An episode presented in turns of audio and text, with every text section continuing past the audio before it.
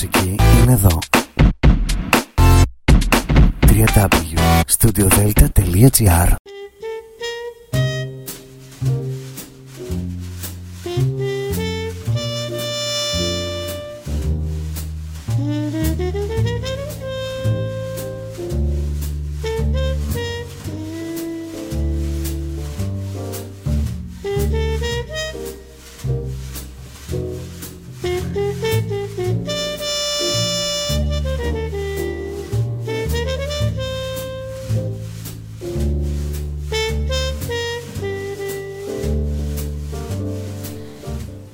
Καλησπέρα σας κυρίες και κύριοι.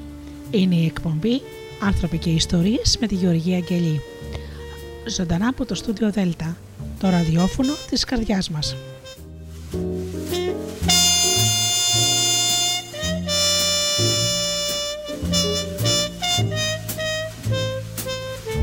Αγαπημένοι μου φίλοι και πάλι μαζί σήμερα Παρασκευή βράδυ όπως πάντα με την εκπομπή «Άνθρωποι και Ιστορίες».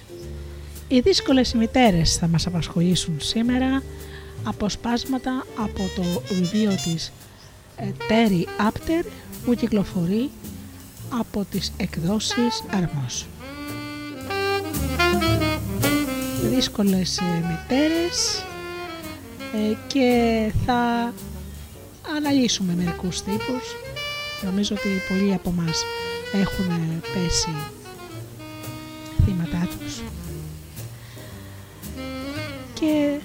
θα πούμε μερικά πράγματα για αυτές.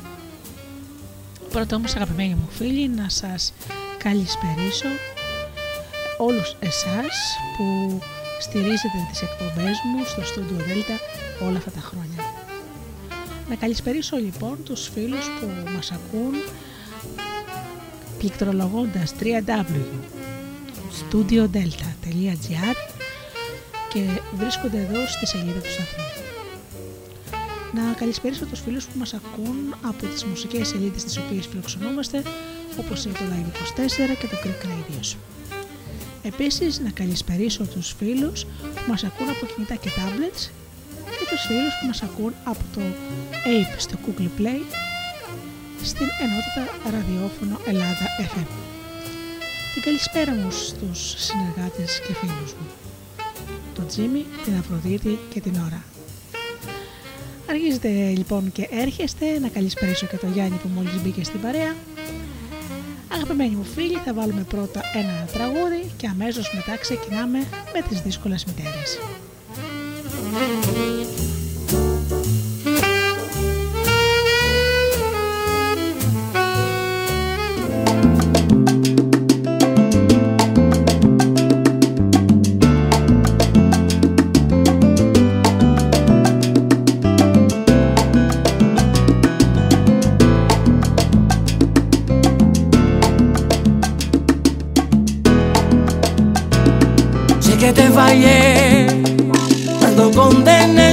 Loco enamorado.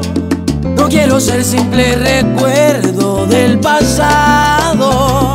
El tiempo está de testigo de que hoy vengo arrepentido. Perdóname, pues sé que te fallé. Hice borrarse de tu rostro esa sonrisa que lastimé tu corazón que no me di ni cuenta era yo quien más perdía. Perdóname, mi amor, perdóname, mujer.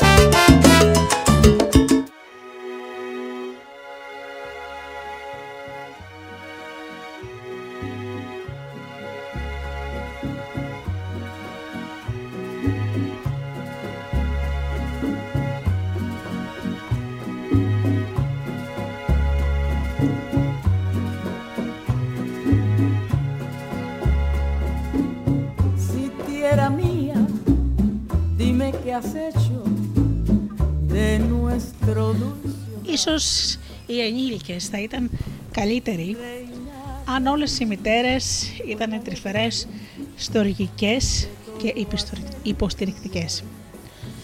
Όμως ε, ε, δύσκολα συμβαίνει αυτό. Οι περισσότερες μητέρες ε, είναι γεμάτες ε, θέματα και δυστυχώς ε, μαθαίνουν την κακή πλευρά της μητρότητας στα παιδιά τους με επιτέλεσμα το πρόβλημα να διαιωνίζεται. Η Τέρι Άπτερ, ψυχολόγος και συγγραφέας, ε, η οποία έχει σπουδιάσει στο Newham College του Cambridge, ασχολείται με ερευνητικά και δυναμικά θέματα της οικογένειας. Έχει διεξάγει διάφορες έρευνες στην Μεγάλη Βρετανία και στις Ηνωμένες Πολιτείες Αμερικής. Στο επίκεντρο της μελέτης της βρίσκονται οι σχέσεις γονέων και παιδιών σε διάφορα στάδια ανάπτυξης, οι σχέσεις ανάμεσα στα αδέλφια και οι σχέσεις ανάμεσα στους συζύγους και τις οικογένειες καταγωγής τους. Έτσι λοιπόν ε, έχει μέσα σε διάφορα κεφάλαια αναλύει διάφορες μητέρες όπως είναι η θυμωμένη μητέρα, η εξουσιαστ- εξουσιαστική, η ναρκισιστική, η μητέρα που φθονεί, η συναισθηματικά μη διαθέσιμη μητέρα. Ε, υπάρχει ένα κεφάλαιο που λέγεται «Μήπως είμαι κι εγώ δύσκολη μητέρα» ανθεκτικότητα και πώς μπορούμε να ξεπεράσουμε την επίδραση μιας δύσκολης μητέρας.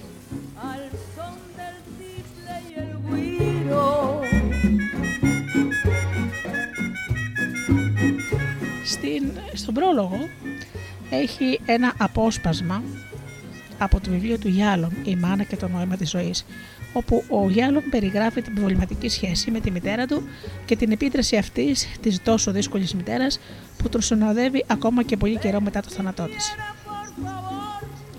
Η μάνα μου ήταν ματαιόδοξη, ελεγκτική, παρεμβατική, καχύποπτη, μοχθηρή, τρομερά εσχυρογνώμων και με μια αβυσαλαία άγνοια. Έξυπνη όμως, αυτό ακόμα και εγώ το έβλεπα. Ποτέ ούτε μία φορά δεν θυμάμαι να ζήσαμε οι δυο μας μια στιγμή ζεστασιάς. Ούτε μια φορά δεν ένιωσα περήφανος για εκείνη. Και δεν σκέφτηκα πόσο χαίρομαι που είναι η μάνα μου.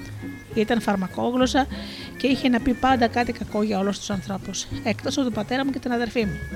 Γιατί λοιπόν ε, τη κουνούσα το χέρι και τη ρωτούσα τις τελευταίες ώρες της ζωής μου. Πώς τα πήγα, μάνα; Είναι δυνατόν και αυτή η εκδοχή με διαλύει να έζησα όλη με τη ζωή έχοντας ως πρωταρχικό μου κρατήριο αυτή την αξιοθρύνητη γυναίκα. Πώς ζηλεύω κάποιους φίλους μου που είχαν όμορφες ευγενικές υποστηρικτικές μητέρες.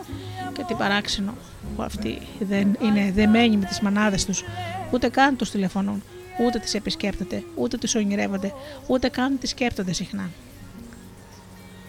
Ενώ εγώ χρειάζεται πολλές φορές την ημέρα να διώξω τη μητέρα από το νου μου. Και ακόμα και τώρα, 10 χρόνια μετά το θάνατό της, συχνά απλώνω αντανακλαστικά το χέρι στο τηλέφωνο να της τηλεφωνήσω. Σε ένα άλλο έργο του, ο Γιάλομ κατορθώνει να φτιάξει μια νέα επανορθωτική θεραπευτική αφήγηση για τη μητέρα του. Τη νύχτα πριν από την κυρία της μητέρας μου ένιωσα ξαφνικά μια παρόρμηση να ψήσω μια δόση από τα θαυμάσια κύχελ που έφτιαχνε. Υποπτεύομαι ότι χρειαζόμουν κάτι να με αποσπάσει από τις σκέψεις. Εξάλλου το να φτιάχνω κύχελ μαζί με τη μάνα μου ήταν μια χαρούμενη ανάμνηση και νομίζω ότι ήθελα να την κρατήσω λίγο ακόμα μαζί μου. Έφτιαξα τη ζύμη, την άφησα να φουσκώσω όλη τη νύχτα και νωρί νωρί το πρωί άνοιξα το φύλλο. Πρόσθεσα κανέλα, μαρμελάδα, ανανά και σταφίδε και έψισα τα κύχελ για να τα προσφέρω στην οικογένεια και τους φίλους που θα επέστρεφαν να καθίσουν μαζί μας στο σπίτι μετά την κηδεία. Τα γλυκά όμως ήταν μια σκέτη αποτυχία και ήταν η μοναδική φορά που μου συνέβη αυτό. Είχα ξεχάσει να βάλω ζάχαρη. Ίσως να ήταν συμβολικό μήνυμα από μένα προς τον εαυτό μου ότι είχα δώσει υπερβολική σημασία στην ξινή πλευρά της μητέρας μου. Είναι σαν να με σκουντούσε με το συνείδητό της. Βλέπεις, έχεις ξεχάσει τα καλά της φροντίδας της, την απέραντη αφοσίωσή της που συνήθως δεν εκφραζόταν με λόγια. Αυτό ήταν ε, απόσπασμα από το βιβλίο του Γιάλομ στον κήπο του Επίκουρου. Σκέφτηκα φωναχτά ότι πιθανότατα η μητέρα του Γιάλομ ήταν μια έξυπνη γυναίκα που οι δυνατότητές της ποτέ δεν μπόρεσαν να εκφραστούν γιατί της σύνθλιψε η ιστορία. Η ανέχεια και η παντελή έλλειψη εκπαίδευσης, ο ξεριζωμός από ένα μικρό εβραϊκό χωριό που βρισκόταν στα ασταθή σύνορα μεταξύ Πολωνίας, Ρωσίας, Ουκρανίας και η μετανάστευση σε μια αμερικανική μεγαλούπολη, η ανάγκη να φροντίζει τους ηλικιωμένους γονείς που δεν μιλούσαν αγγλικά, ο πόνος για τους συγγενείς που έμειναν πίσω και εξολοθρεύτηκαν στο δεύτερο παγκόσμιο πόλεμο και μαζί με όλα αυτά ο καθημερινός μόχθος για την επιβίωση και για τη φροντίδα του σπιτιού και των παιδιών. Η αντίδραση της ομάδας ήταν άμεση. Και εμείς εδώ έχουμε γονείς που έχουν μεταναστεύσει από πόλεμο και προσφυγιά. Μας είναι πολύ γνώριμες τέτοιες μητέρες ιδιοσυγκρισιακά χαρακτηριστικά προσωπικά βιώματα από την παιδική τους ηλικία, η επίδραση της οικογένειας, καταγωγής, τραυματικά γεγονότα, αλλά και τα μεγάλα κύματα της ιστορίας διαμορφώνουν τον τρόπο με τον οποίο επικοινωνούν με τα παιδιά τους οι γονείς και οι συμπεριφορές που υιοθετούν στο γονεϊκό τους ρόλο. Όπως γίνεται φανερό από την τολμηρή αποκάλυψη του Ήρβιν Γιάλομ, η επίδραση της δύσκολης μητέρας είναι πολύ ανθεκτική και επηρεάζει το παιδί ακόμα και μετά το θάνατό της, έστω και όταν εκείνο έχει ζήσει μια ζωή γεμάτη ικανοποιήσεις και επιτυχίες. Η ψυχολόγος Terry Apter, senior tutor στο Πανεπιστήμιο του Cambridge, η οποία έχει ασχοληθεί επί δύο δεκαετίες με την έρευνα των σχέσεων ανάμεσα σε μητέρες και παιδιά, έγραψε το βιβλίο που κρατάτε στα χέρια σας, ξεκινώντας επίσης από μια προσωπική ανάγκη να νοηματοδοτήσει τα δικά της δύσκολα παιδικά βιώματα με την επιβλητική μητέρα της. Συνέλεξε μαρτυρίες εφήβων και ενηλίκων που η ανάπτυξή τους δυσκολεύτηκε ορισμένες φορές, μάλιστα παρεμποδίστηκε σοβαρά από τις ιδιαιτερότητες, τις ανάγκες ή τα ελλείμματα της μητέρας τους. Οι προβληματισμοί και τα συμπεράσματα της Άπτερ είναι στέρεα βασισμένες σε ερευνητικές μελέτες, στην ψυχοδυναμική θεωρία, στα πρόσφατα ευρήματα της νευροβιολογίας και σε εκτεταμένη επιστημονική βιβλιογραφία. Ωστόσο, η συγγραφέας δεν έγραψε το βιβλίο με σκοπό να διεκδικήσει επιστημονικές δάφνες. Το κείμενό της είναι προσωπικό, θερμό, υποστηρικτικό για κάθε ηλικία δυσκολεμένο παιδί και όπως γράφει μια αναγνώστρια σχολιάζοντας το βιβλίο στη ιστοσελίδα ψηφιακού βιβλιοπολίου, πρώτη φορά νιώθω πως κάποιος με επικυρώνει απόλυτα. Και ένας άλλος αναγνώστης σημειώνει. Στα συμπεράσματα που διάβασα στο βιβλίο, έχω καταλήξει κι εγώ, θα ήταν όμως πολύ ρεκοφιστικό αν το είχα διαβάσει νωρίτερα. Τα παιδιά αγαπούν με, απο... με αφοσίωση τους γονείς τους και ιδιαίτερα στη μητέρα, με την οποία συνάπτουν την πρώτη και πιο θρεπτική, κυριολεκτικά και μεταφορικά σχέση της ζωής τους. Γι' αυτό είναι μεγάλος ο πόνος τους, όταν είτε δεν καταφέρουν να την ευχαριστήσουν, είτε χρειάζεται να, παρατηρη... να παραιτηθούν από την ανάπτυξή τους ή από την προσωπική τους ζωή για να το πετύχουν. Σε αυτό το δυνηρό συνέστημα αποκρίνεται στοργικά αλλά και εμπεριστατωμένα το βιβλίο προσφέροντας απαντήσεις στα ερωτήματα που αναδύονται. Τι δυσκολεύει τη σχέση ορισμένων μητερών με τα παιδιά τους; Συχνά μάλιστα περισσότερο με το ένα με το άλλο παιδί τους; Γιατί η δυσκολία σε αυτή την πρωταρχική σχέση γενικεύεται στις σχέσεις των παιδιών με τους άλλους ανθρώπους ακόμα και στην ενήλικη ζωή τους; Γιατί να εστιάσει κανείς στη σχέση παιδιού με τη μητέρα; Δεν ισχύουν παρόμοια πράγματα στη σχέση του με τον πατέρα; Ένα παιδί θα μπορέσει ποτέ να απελευθερωθεί από την αντικσοότητα που το καθόρισε στη σχέση του με τη μητέρα του ή είναι για πάντα καταδικασμένο να υποφέρει; Είναι όλα άσπρο μαύρο σε αυτές τις περιπτώσεις ή μήπως τελικά οι απώλειες συνοδεύονται και με μερικά αντισταθμιστικά ωφέλη; Από πού μπορεί να πιάσει ένα γιο ή μια κόρη τον μπερδεμένο κουβάρι της δύσκολης σχέσης για να λύσει τους κόπους που τον ή την περιορίζουν; Η Τέρι Άπτερ φωτίζει κάθε δύσκολη σχέση μητέρας παιδιού, συνοψίζοντάς την σε ένα θεμελιώδης δίλημα που η λύση του είτε έχει πολύ υψηλό κόστος για το παιδί, είτε είναι αδύνατη. Αντιστοιχίζει πέντε συγκεκριμένα διλήμματα σε πέντε ευρείες κατηγορίες δύσκολων μητέρων, παρότι μία μητέρα μπορεί να συγκεντρώνει γνωρίσματα από περισσότερες κατηγορίες. Με αναφορές σε δύσκολες σχέσεις μετέρων, μετέρων και παιδιών από τη λογοτεχνία και τον κινηματογράφο μας βοηθά να αντιληφθούμε καλύτερα τα συναισθήματα που γεννάει ένα παιδί, που γεννάει σε ένα παιδί η επιβολή ενός τέτοιου διλήμματος και πώς το βίωμα αυτό διαμορφώνει την αίσθηση του παιδιού για τον εαυτό του, τον συναισθηματικό και κοινωνικό του ρεπερτόριο και τελικά το πόσο του επιτρέπεται να υπάρξει και να αναπτυχθεί οι δυσκολίες, οι διακυμάνσεις, οι παρανοήσεις είναι αναπόφευκτες στη σχέση κάθε παιδιού με τους γονείς του. Πάντως, τονίζει συγγραφέας, όποιες και αν είναι οι δυσλειτουργίες, οι καυγάδες και οι συγκρούσεις, η σχέση αυτή είναι σε μεγάλο βαθμό ανακοφιστική και υποστηρικτική. Πώς είναι όμως να νιώθεις σε μία σχέση περισσότερο πόνο παρά ανακούφιση και ευχαρίστηση; Τι γίνεται αν ένας πολύ σημαντικός δεσμός σε μπερδεύει και σε ταράζει τόσο, ώστε να τον αποδεχτείς σημαίνει ότι είσαι υποχρεωμένος να δέχεσαι και συνεχή κριτική, σαρκασμό, απαιτήσεις, παραβίαση ή θυμό. Πολύ σημαντικό, σημαντικό, σημαντική θεωρώ επίσης την παρατήρηση ότι το παιδί έχει ανάγκη να βιώσει τις παραξενιές, την ατομικότητα και τις εγωιστικές ανάγκες μιας μητέρας. Η επαρκής μητέρα αναγκαστικά δεν είναι η τέλεια μητέρα, αλλά μια μητέρα που αποκαλύπτει στο παιδί της την, πολυ, την πολύπλευρη ανθρώπινη διάστασή της. Η τέλεια μητέρα, αν υποθέσουμε θα μπορούσε να υπάρχει, θα ήταν καταστροφική για το παιδί, γιατί καλύπτοντας αμέσως όλε του τις ανάγκες θα το εμπόδιζε να αναπτύξει οποιονδήποτε μηχανισμό μάθησης και προσαρμογής.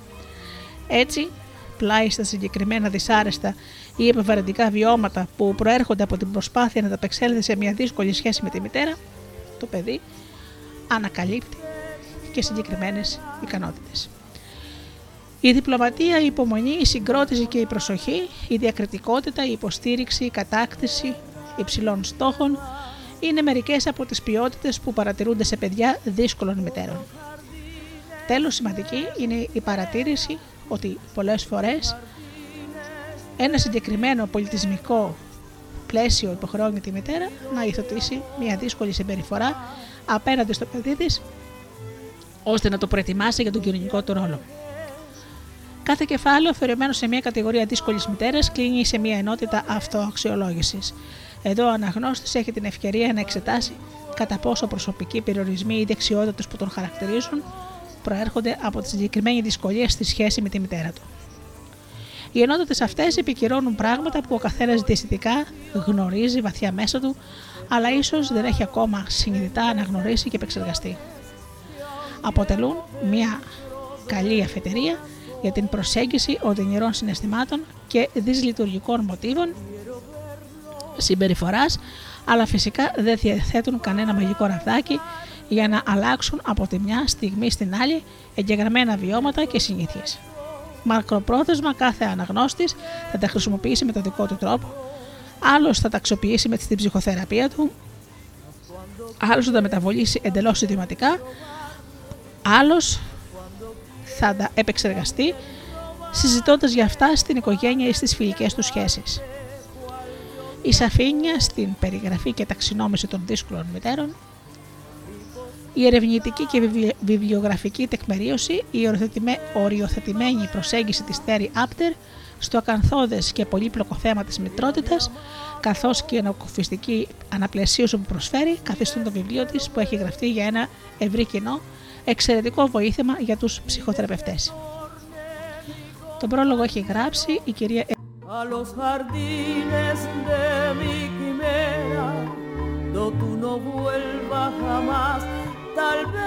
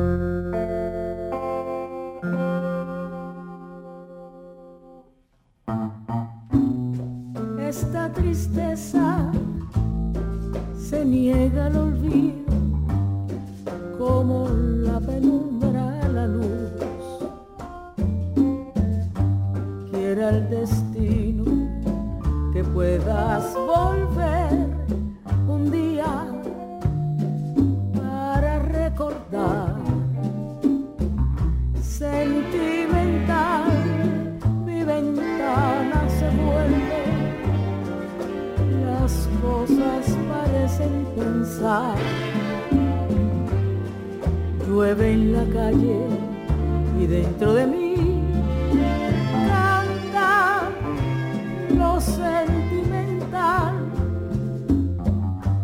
Todos los días me duele la tristeza que me da y se me cae del recuerdo unido de soledad para volar. Mi paloma se pierde como un pañuelito de luz. Baila la lluvia y dentro de mí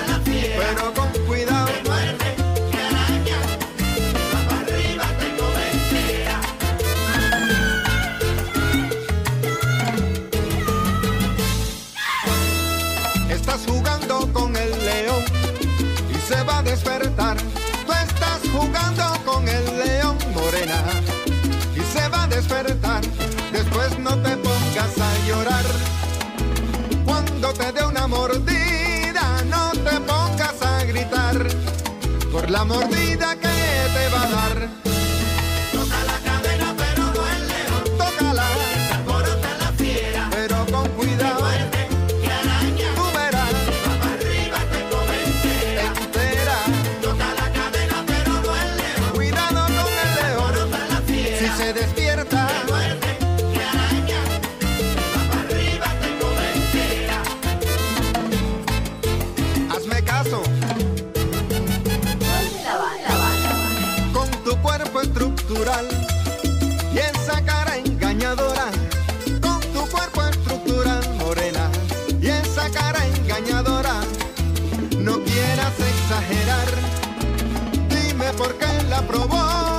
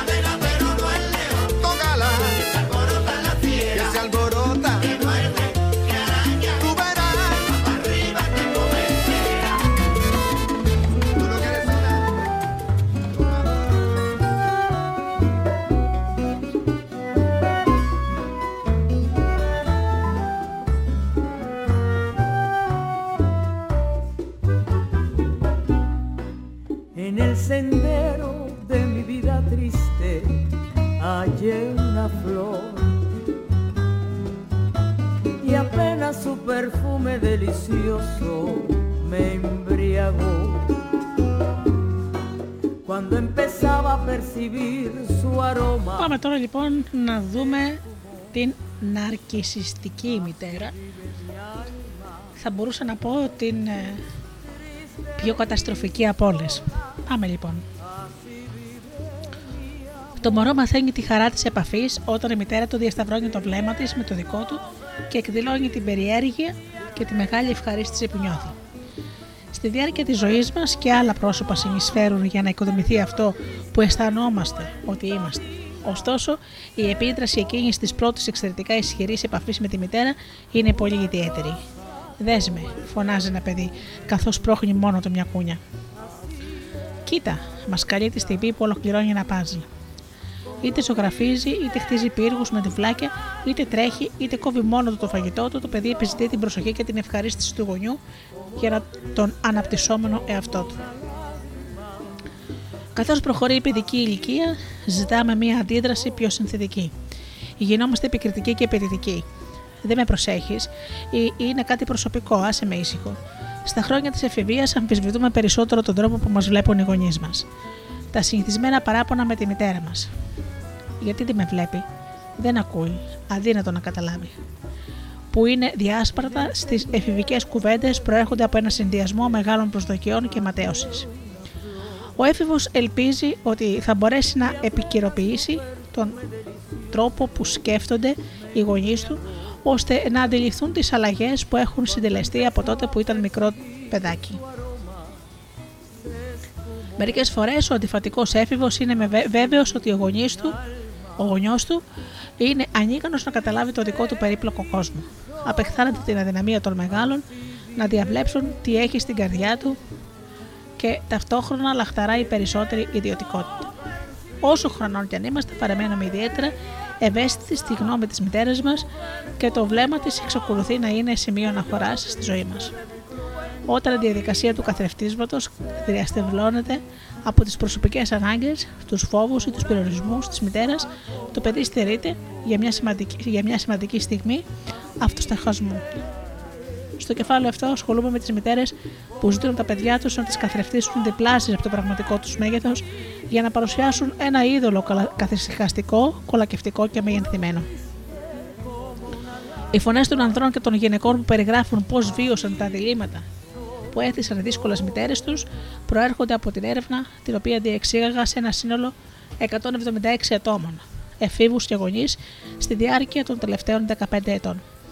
35 από τους συμμετέχοντες, δηλαδή λίγο παραπάνω από 20%, περιέγραψαν μια σχέση με τη δύσκολη μητέρα. Από τους 35 οι 11, λίγο λιγότερο από το 1 τρίτο, ανέφεραν τις συμπεριφορές που είναι χαρακτηριστικές της μητέρας, εκείνης που χαρακτηρίζουμε ναρκισιστική προσωπικότητα.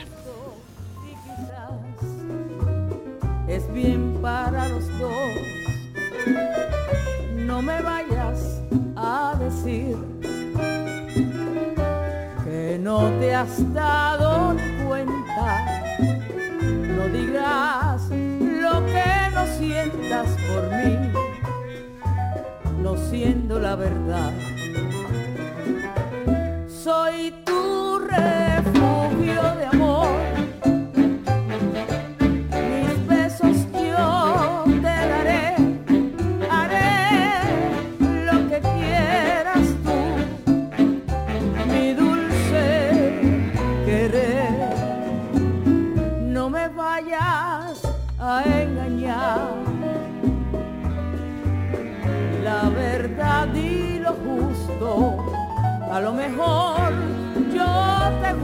Στην αρχαία ελληνική μυθολογία, ο Νάρκησο ήταν ένας νεαρός άντρας, τόσο απορροφημένος από την ίδια του την ομορφιά, ώστε του ήταν αδύνατο να αγαπήσει και να θαυμάσει οποιονδήποτε άλλον εκτός από τον εαυτό του.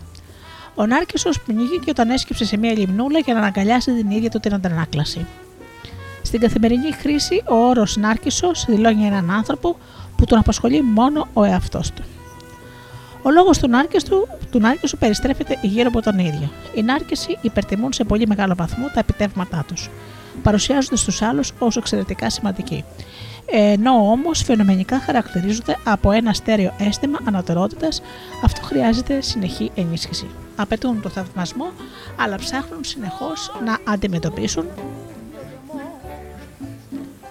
και να εντοπίσουν ε, τον έναν που δεν, θα- που δεν τους αποδίδει όσα τους αναλογούν.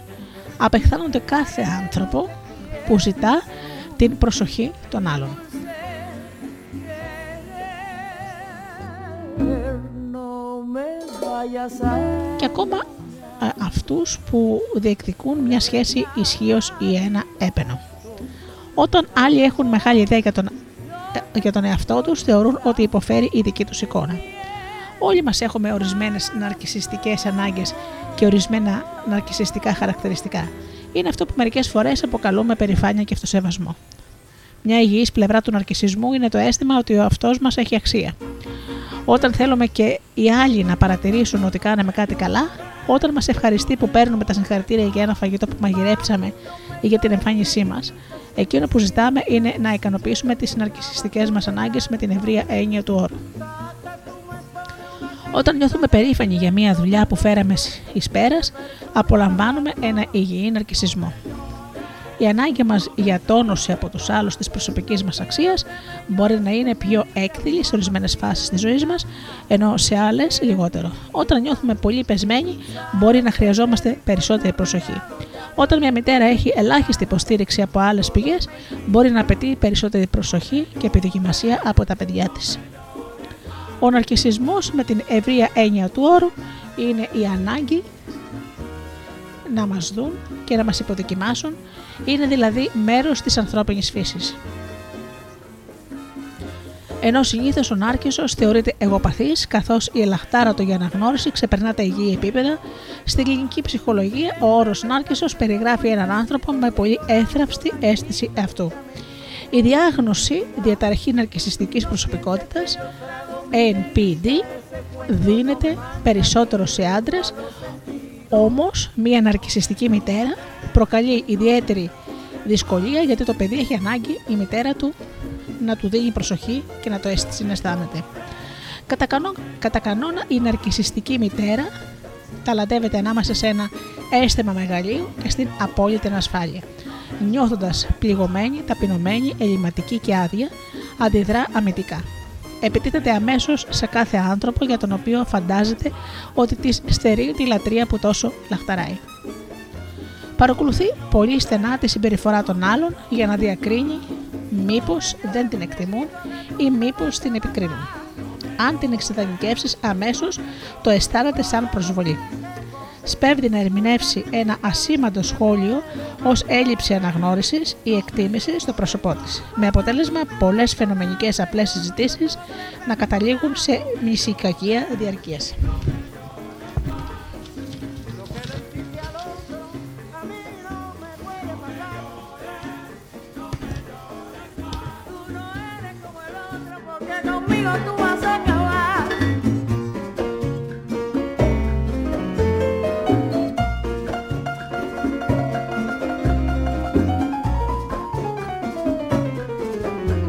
Της πεις μία κουβέντα που οι περισσότεροι άνθρωποι δεν τη θεωρούσαν ουδέτερη, εκείνη θεωρεί ότι την κακολογείς ή την προσβάλλεις. Όταν κάποιος άλλος εκφράζει την άποψή του, μπορεί να αγανακτεί που δεν της επιτρέπεται να έχει το μοναδικό λόγο για την τελευταία λέξη πάνω στο ζήτημα. Μπορεί μάλιστα να ψάχνει αφορμή να προκαλέσει θυελώδεις διαφωνίε ως μέσο για να διατυμπανίσει την αγανάκτησή της και να τιμωρήσει εκείνους που δεν αναγνώρισαν την ατερο- ανωτερότητά της. Στον πυρετό του θυμού της, η περιφρόνηση για τους άλλους τη διαγείρει. Το υπόγειο μήνυμα είναι: Εσύ μπορεί να πιστεύεις ότι είσαι κάποιος, εγώ όμως νιώθω μόνο περιφρόνηση για σένα. Άρα είμαι καλύτερη σου. Είναι δύσκολο να σχετιστεί κανείς με την ναρκισιστη- ναρκισιστική μητέρα. Όσο δυσανάλογος και αν φαίνεται ο θυμός της στους άλλους, στα δικά της μάτια είναι απόλυτα δικαιολογημένος. Αν προσπαθήσεις να, προσ... να προβάλλεις λογικά επιχειρήματα, το πιθανότερο είναι ότι θα θυμώσει ακόμα παραπάνω. Αν η άποψή σου διαφέρει από τη δική της, την προσβάλλεις. Η ναρκισιστική μητέρα ξεκινά από την υπόθεση ότι όποιος δεν δείχνει μόνιμη λατρεία για το πρόσωπό της, τη επιτίθεται. Η μητέρα με την ναρκισιστική νοοτροπία δεν είναι σε θέση να εκδηλώσει επαρκώς απέναντι στο παιδί της την αμοιβαιότητα και την ανταπόκριση που είναι απόλυτα αναγκαίες για την ανάπτυξη μιας υγιούς σχέσης. Αντί να καθρεφτίζει η ίδια τις ψυχικές του καταστάσεις, απαιτεί από το παιδί να καθρεφτίζει αυτό μια υπερμεγέθη εικόνα της. Κάθε αίτημα του παιδιού για προσοχή μετατρέπεται σε ένα ανταγωνισμό. Για παράδειγμα, όταν ένα παιδί παραπονιέται ότι είναι κουρασμένο ή απογοητευμένο, η απάντηση μπορεί να είναι: Μην μου μιλάς σε μένα για κούραση. Είμαι τόσο κουρασμένη που πονάω ολόκληρη. Όλη τη μέρα σκοτώνομαι στη δουλειά. Αλλά εσύ δεν έχεις ιδέα τι θα πει κούραση.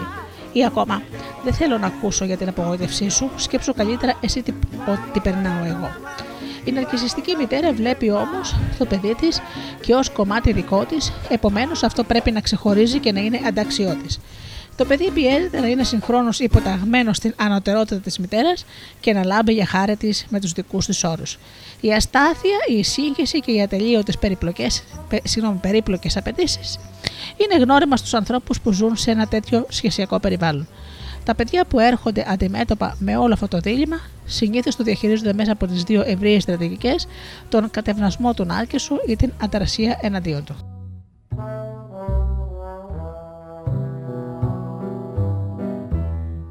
Importa que te ame? Si tú no me quieres ya, el amor que ya ha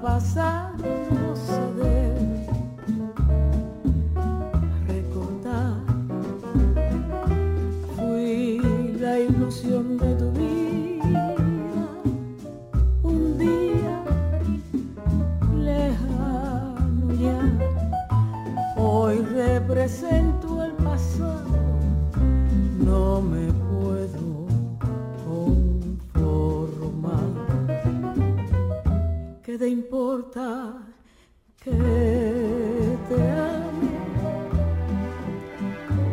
Si tú no me quieres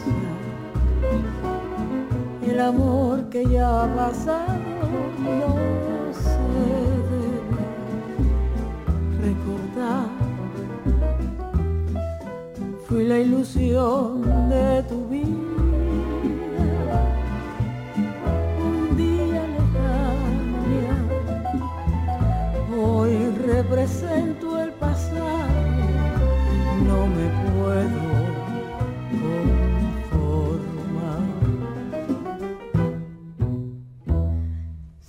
las cosas que uno quiere se pudieran alcanzar,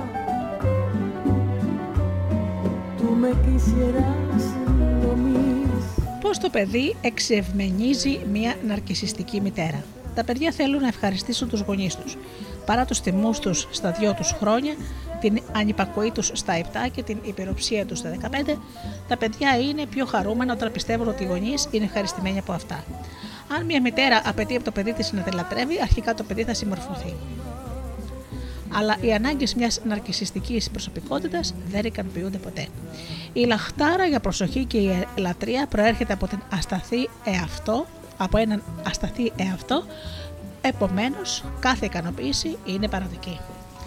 Το δίλημα ή θα ικανοποιήσεις τις ανάγκες μου ή θα σου συμπεριφέρομαι σε- με περιφρόνηση απαιτεί συνεχή μόχθο.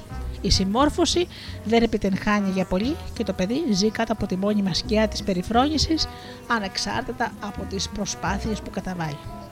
Η ναρκισιστική μητέρα δείχνει σίγουρη για την αξία της, στην πραγματικότητα όμως αισθάνεται ότι στέκεται στο χείλος της αβίσου, αυτό κάνει τις σχέσεις της μητέρας και του παιδιού έθρευστες.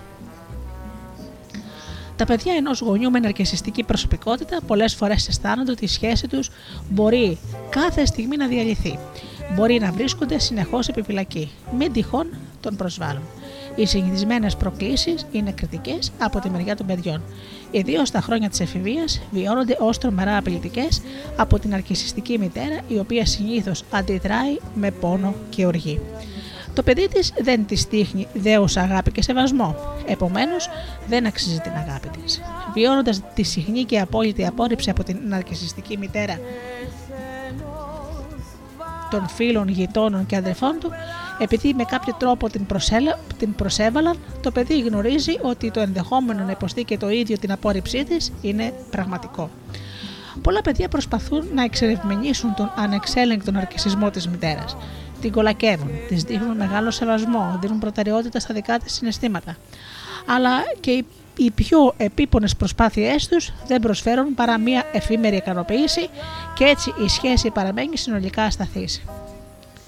Στα 32 της χρόνια οι αναμίσεις που έχει η Σάντρα και τις διακυμάνσεις της μητέρας της από το λαζονικό στο αποκαρδιωμένο εγώ είναι πολύ ζωηρές και χαρακτηριστικές.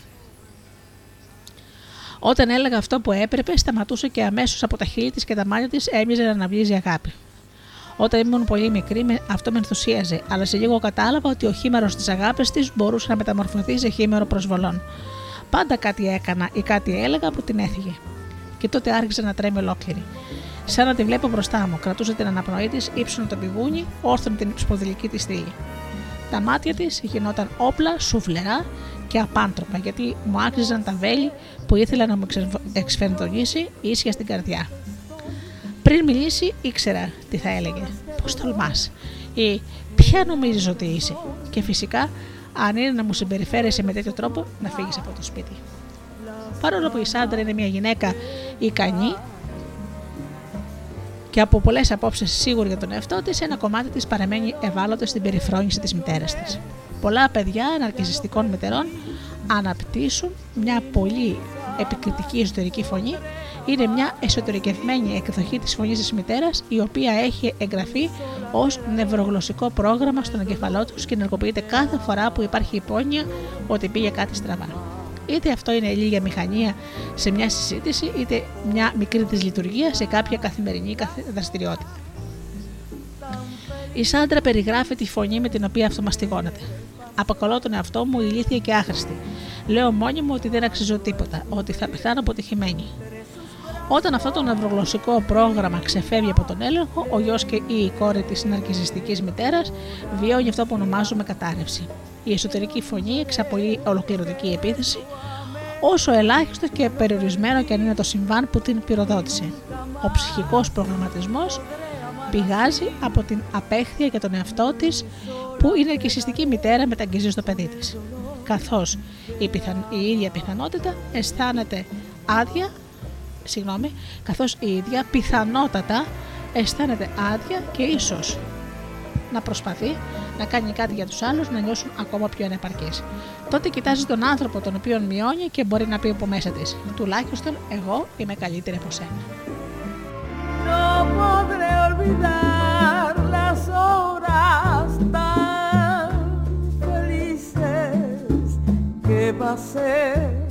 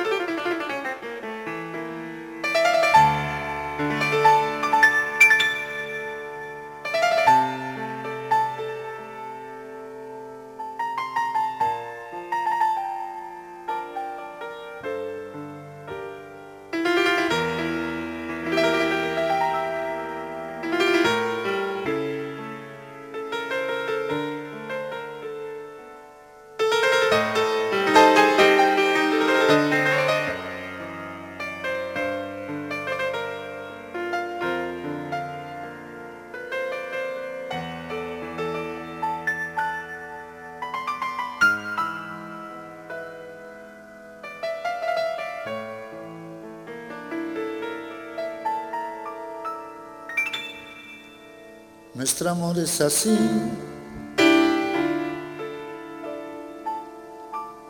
Y al hacerlo tú y yo, todo es más bonito.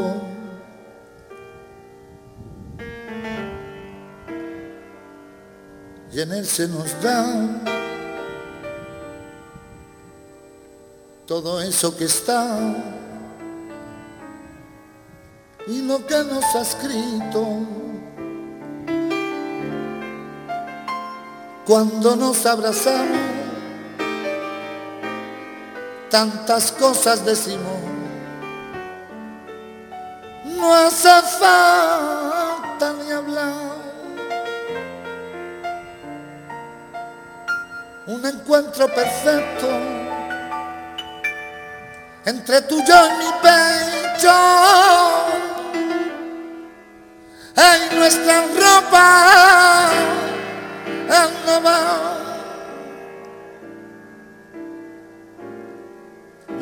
es así,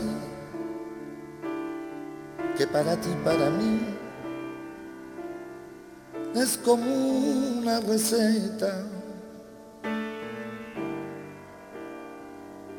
Nuestras curvas se hallan, nuestras formas se entallan en medida perfecta.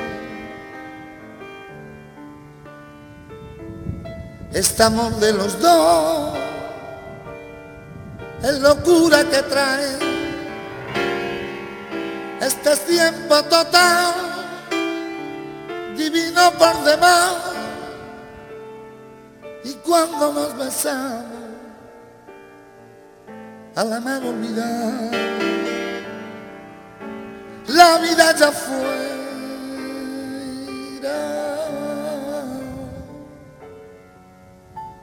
Cada parte de ti tiene forma ideal. Si estás junto a mí, coincidencia total de cóncavo y convexo. Así es nuestro amor.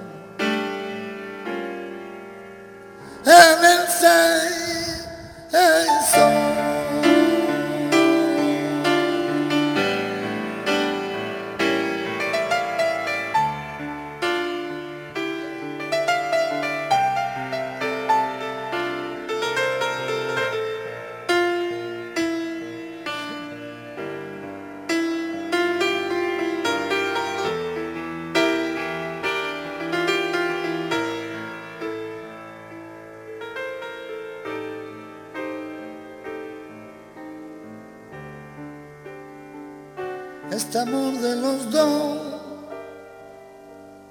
la locura que trae,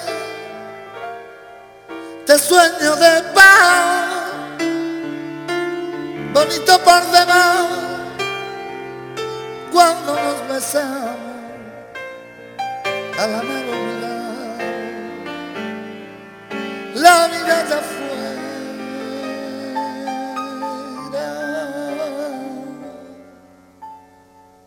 cada parte de ti tiene forma ideal. Si estás junto a mí, coincidencia total de cóncavo y convexo. Así es nuestro amor.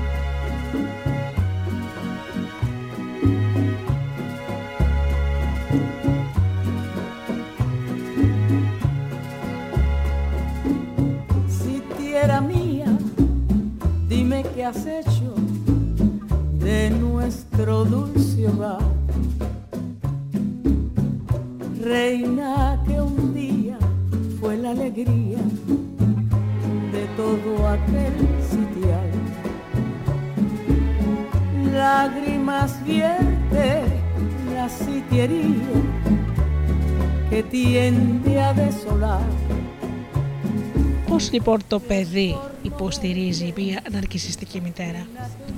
Ο υποστηρικτής ε, βοηθάει την ναρκισιστική μητέρα να διατηρήσει τις αυταπάτες της, ενισχύει την απόψή της ότι όποιος την επικρίνει, την αμφισβητεί ή όποιος θαυμάζει κάποιον άλλον περισσότερο από αυτήν διαπράττει αδίκημα. Ο υποστηρικτής ενισχύει επίσης τον ενθουσιασμό της ναρκισιστικής μητέρας όταν εκείνη απολαμβάνει των θρίαμβών της ή καταδικάζει μία προσβολή. Ορισμένες φορές, καθώς το παιδί συμμετέχει στον ψυχικό κόσμο της μητέρας, παγιδεύεται στα ψυχικά της δράματα. Είναι δύσκολο να βγει από αυτό το ρόλο γιατί το παιδί γνωρίζει άλλο πρότυπο διάδρασης. Ο Πολ, που είναι τώρα 37 χρονών, ήταν για πολλά χρόνια ο κύριος θαυμαστής της Πατ, της μητέρας του. Την έβλεπε όπως ακριβώς είχε ανάγκη εκείνη να τη βλέπουν. Ήμουν σίγουρος πως όποιος την γνώριζε την αγαπούσε αμέσως. Πίστευα πως ήταν υπέροχη. Όταν όμω ο Πόλ έκλεισε τα 16 και άρχισε να βγαίνει με κοπέλες, τότε εκδηλώθηκε η έθραυστη πλευρά του ναρκισισμού της μητέρας του. Άρχισε να τον κατηγορεί ότι έτρεφε αρνητικές σκέψεις για εκείνη. Πιστεύεις ότι είμαι μια άχρηστη γριά. Άρχισε να το πετύχεται παραπονούμενη ότι είχε πάψει να την αγαπάει και να τη σέβεται. Ο Πολ διαπίστωσε ότι ο μόνος τρόπος να διαχειριστεί την ευαλωτότητα και την ψυχρότητά της ήταν να υιοθετήσει ξανά την παιδική του λατρεία και εξάρτηση. Τώρα ο Πολ παρακολουθεί παθητικά το γάμο του να διαλύεται ύστερα από δύο χρόνια κοινή ζωής. Δεν μπορώ να δώσω στη γυναίκα μου να καταλάβει πως όταν η μαμά με χρειάζεται, πρέπει οπωσδήποτε να πάω να τη δω. Όταν η μητέρα μου έχει κάποια ανάγκη, πρέπει να της δώσω όλα όσα μπορώ. Της είναι πάρα πολύ σημαντικό και δεν μπορώ να το αρνηθώ. Η μητέρα του όμως άλλο βλέπει το πρόβλημα. Δεν είναι ο χρόνος που, αφαιρε... που αφαιρε... Η γυναίκα του όμως λέει ότι άλλο είναι το πρόβλημα. Δεν είναι ο χρόνος που αφιερώνει στην ΠΑΤ, αλλά το γεγονός ότι κάνει σαν να μην υπάρχουν. Έχει μάτια μόνο για εκείνη. Όταν του μιλάω μπροστά της, με αποπέρνει. Η μητέρα του τον κάνει ό,τι θέλει. Η ναρκισιστική μητέρα σπάνια καταλαβαίνει πως γίνεται ένας αγαπημένος της να έχει ανάγκη κάποιον άλλον πέρα από εκείνη. Επειδή όμως δεν συνειδητοποιεί αυτή την πεποίθηση, μπορεί να αρνείται επίμονα και ειλικρινά πως προσπαθεί να περιορίσει το παιδί της, την ίδια στιγμή όμως όλα τα λόγια και τα έργα της εξακολουθούν να εκφράζουν την επιθυμία της να τον έχει αποκλειστικά δικό της. Το παιδί ως πληρεξούσιος του ναρκισισμού της μητέρας τα παιδιά με την εντυπωσιακή ικανότητά τους να μαθαίνουν και να παρατηρούν την ομορφιά της ενότητάς τους και τη φυσική τους γοητεία ικανοποιούν εύκολα τον υγιή ναρκισμό των γονιών. Τι όμορφο παιδί που έχω εγώ, σκεφτόμαστε συχνά. Εύκολα απορροφάται κανείς τόσο πολύ από το δικό του υπέροχο παιδί, ώστε να λυπάται άλλους γονείς που έχουν λιγότερο εκπληκτικά παιδιά.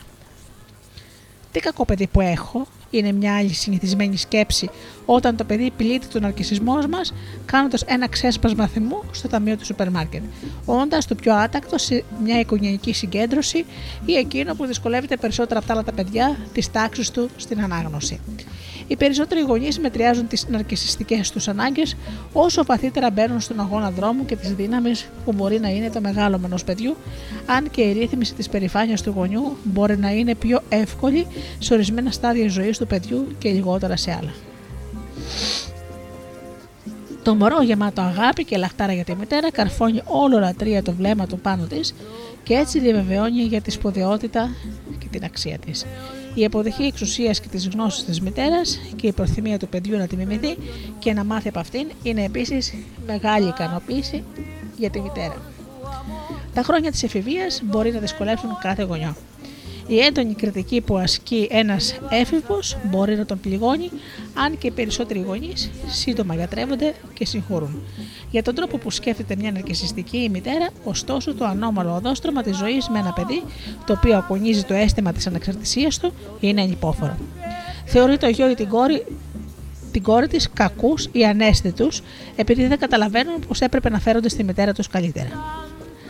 Ένα γιο ή μία κόρη που θέλουν να πάρουν τον δικό τους δρόμο μπορεί να προσβάλλουν επίσης έναν αρκισιστικό γονιό, γιατί μπορεί να μην λάμπουν με τον τρόπο που θέλει ο γονιός να λάμψουν.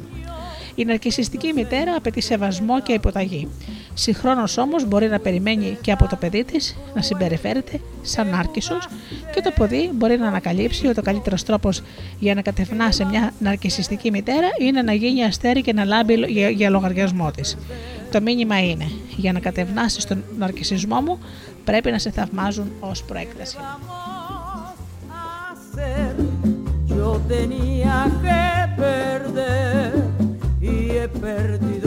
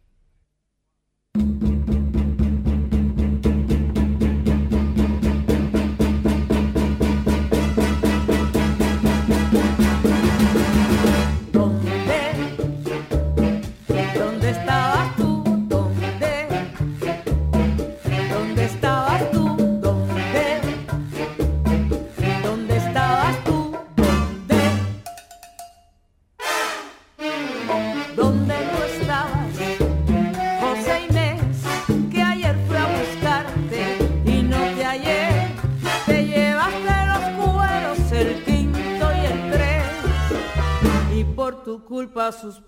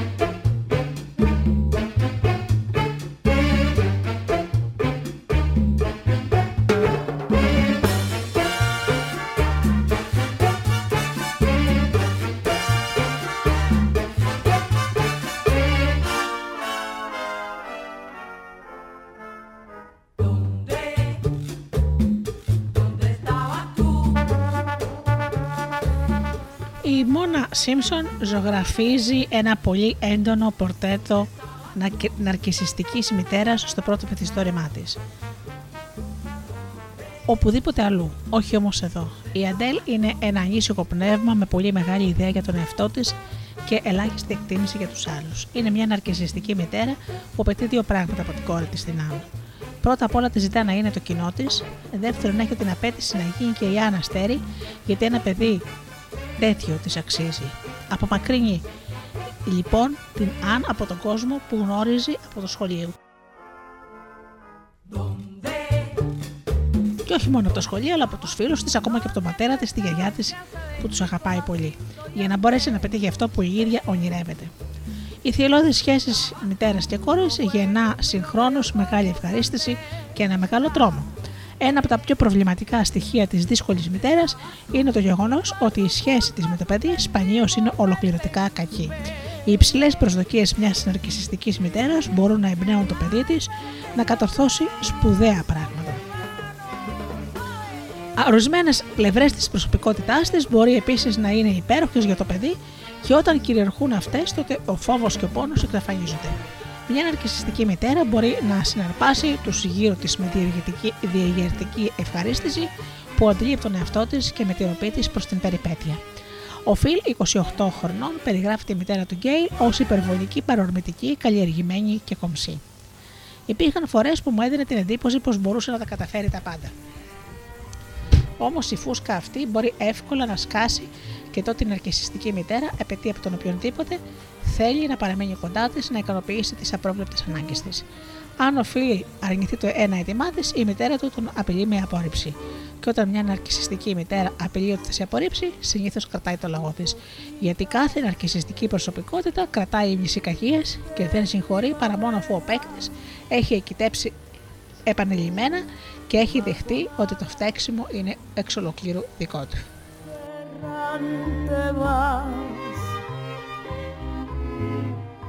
Por los jardines de mi quimera, por los jardines de mi quimera, como un suspiro de amor fugaz. Cuando te alejes a otras regiones. Διαφορετικά παιδιά, διαφορετική ρόλη, διαφορετικές επιπτώσεις. Μία δύσκολη μητέρα είναι δύσκολη στο πλαίσιο μιας συγκεκριμένης σχέσης και ως προς τις αντιδράσεις ενός συγκεκριμένου παιδιού. Υπάρχουν φορές που η μητέρα προβάλλει τα καλύτερά της συναισθήματα σε ένα παιδί της και την ανασφάλειά της για τον εαυτό της σε ένα άλλο. Στην ψυχολογία, όλος ο όρος προβολή προέρχεται από την απλή παρομοίωση με μια συσκευή που προβάλλει μια εικόνα την οποία φεύγει από μέσα της σε ένα τοίχο ή σε μια οθόνη. Αναφέρεται στη συνήθη ψυχική διεργασία να προβάλλουμε με κάποιον άλλο κάτι που ανήκει στο δικό μας ψυχικό κόσμο. que tú a la flor das cuando quieres la miel robarle, das cuando quieres la miel robarle para embriagarte cual yo de amor. Mariposita, Η αμυντική θέση της ναρκισιστικής μητέρας «Είμαι υπέροχη, είμαι καλύτερη, είμαι η πιο σπουδαία» μπορεί να προβάλλεται σε ένα παιδί το οποίο τότε θεωρείται εξαιρετικό και εκπληκτικό. Η υπόγεια θέση της ναρκισιστικής μητέρας «Είμαι έθραυστη και πολύ εύκολα μπορεί κάποιος να αποκαλύψει ότι δεν αξίζω τίποτα» μπορεί να προβάλλεται σε ένα άλλο παιδί της, το οποίο εκείνη αρχίζει να, να υποτιμά. Συχνά ο αποδέκτης της αρνητικής προβολής είναι η κόρη. Επειδή η μητέρα και κόρη ανήκουν στο ίδιο φύλλο, στην κόρη προβάλλονται τα πιο βαθιά συναισθήματα της μητέρας. Ο γιος είναι πιθανότερο να γίνει αποδέκτης των προβολών μεγαλείου. Το γεγονός ότι διαφέρει ξεκάθαρα από τη μητέρα την οδηγεί συνήθως να προβάλλει σε εκείνον τις φαντασιωτικές εικόνες της. Ακόμα και τα παιδιά του ιδίου φύλου μπορεί να επηρεαστούν με διαφορετικό τρόπο. Όπως δύο αδελφές, η Μπέβι και η Χάριετ, έχουν πολύ διαφορετικά βιώματα από την κοινή τους μητέρα. Η Μπέβι, 36 χρονών, λέει: η μητέρα μου πιστεύει ότι είναι πολύ διαφορετική από τους άλλους ανθρώπους. Διαφορετική, ιδιαίτερη και απείρως καλύτερη. Σαν παιδιόφιλα κι εγώ να είμαι ιδιαίτερη και καλύτερη από τους άλλους, επειδή ήμουν η κόρη της. Αν κάποια άλλη μητέρα περηφανευτεί για την κόρη της, η μητέρα μου θίγεται. Δεν πιστεύει ότι οι άλλοι άνθρωποι δικαιούνται να είναι ευχαριστημένοι από τα παιδιά τους. Θεωρεί ότι σίγουρα την υποτιμούν. Αν είναι ευχαριστημένοι με κάτι που ανήκει σε αυτούς και όχι στην ίδια. Ήταν ένα μεγάλο πλήγμα για τη μητέρα μου το ότι δεν υπήρξε ποτέ πιθανότητα να είμαι το πιο έξυπνο παιδί της γειτονιάς. Αντιστοιχόμενη σε αυτή την άποψη, αλλά γνωρίζοντας ότι η μητέρα της δεν θα αλλάξει ποτέ γνώμη, η Μπεβ έριξε μια προσεκτική ματιά γύρω της και βάλθηκε σκόπιμα να αποκρούσει αυτή την οτροπία. Αποφάσισε ότι η ίδια μπορούσε να είναι ικανοποιημένη με το ποια είναι και τι κάνει. Η αντίθεση της Χάριετ είναι πολύ διαφορετική. Όταν ερχόμουν δεύτερη σε ένα αγώνα και έπαιρνα αργυρό μετάλλιο, το μόνο που έλεγε η μητέρα μου ήταν Χα. Και έπειτα έκανε μια απαγωμένη παύση. Στο τέλος θα ρωτούσαμε πολύ εκνευρισμένη. Και ποιος είστε πρώτος, το μόνο που μπορώ να κάνω είναι να ελπίζω κάθε φορά ότι θα βγω πρώτη. Τις περισσότερες φορές βέβαια δεν κερδίζω. Και τότε νιώθω εντελώς ανάξια. Ακόμα και τώρα να τυχιάζω όταν ακούω ότι οι φίλοι μου ή τα ξαδέρφια μου πέτυχαν σε κάτι. Ξέρω ότι η μητέρα μου θα γυρίσει και θα με ρωτήσει: Γιατί τους άφησε να καταφέρουν κάτι καλύτερα από σένα; Όλοι οι θεραπευτές που γνωρίζω έχουν θεραπευόμενους οι οποίοι θεωρούν τον εαυτό τους αποτυχημένο επειδή δεν κατόρθωσαν να ικανοποιήσουν τις αδύνατες απαιτήσεις ενός γονιού. Εκείνο που οι άνθρωποι αυτοί αργούν πολύ να συνειδητοποιήσουν είναι πως καμία επιτυχία δεν είναι αρκετά μεγάλη ούτε διαρκεί αρκετά για να ικανοποιηθεί μια ναρκισιστική μητέρα. Η αντικειμενική αξία έχει ελάχιστη σχέση με την ικανοποίηση των απαιτήσεων ενός ναρκισιστικού γονιού. Της Χάριετ θα της κάνει καλό αν καταλάβει πως η απογοήτευση της μητέρας της δεν ενεργοποιηθεί ό,τι και αν συμβεί. Η Χάριετ όμως νομίζει πως μπορεί να αποτρέψει αυτή την απογοήτευση αν κερδίζει συνεχώς στους αγώνες. Ωστόσο, το να έρχεσαι πρώτος είναι και επικίνδυνο γιατί η επιτυχία ενός παιδιού μπορεί να θεωρηθεί ανταγωνισμός από την ναρκιστική μητέρα.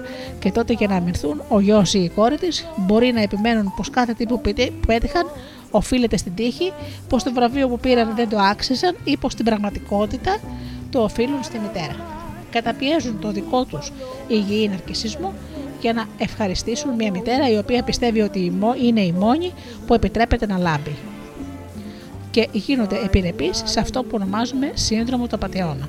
Πιστεύουν πως κάθε επιτυχία που τους αποδίδεται κατά λάθος ε, τους αποδίδεται κατά, κατά λάθος και πως από αυτή τη στιγμή και σε κάθε στιγμή θα ανακαλυφθούν και θα χαρακτηριστούν ως απαταιώνες και ψεύτες. Η σκέψη πίσω από αυτό είναι: Πετυχαίνω επειδή μπορώ να προσποιηθώ πως είμαι άρρωστο. Μέσω μου όμως δεν είμαι στα αλήθεια ούτε άξιος ούτε ικανός. Τέτοιου είδους ταπεινοφροσύνη είναι συχνή σε ανθρώπους που πιέζονται να κάνουν κάτι εξαιρετικό, αλλά συγχρόνως είναι μαθημένοι να διαβεβαιώνουν τους άλλους, όπως μια πολύ σπουδαία ναρκιστική μητέρα, πως είναι υποταγμένη και κατώτερη.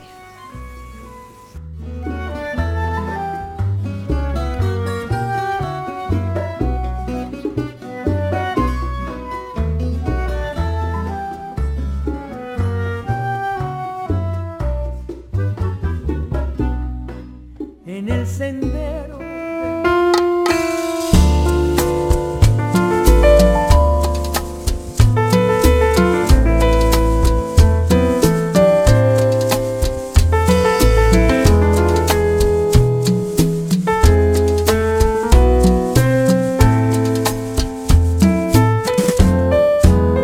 Después de tanto soportar la pena de sentir tu olvido, después que todo te lo dio mi pobre corazón herido, has vuelto a verme para que yo sepa de tus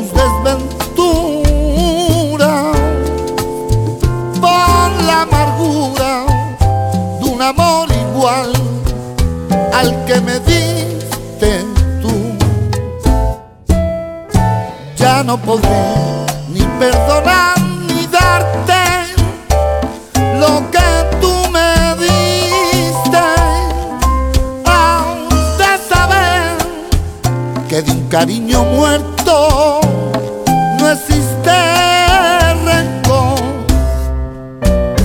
Y si pretendes remover las ruinas que tú misma hiciste, solo cenizas hallarán de todo lo que fue mi amor.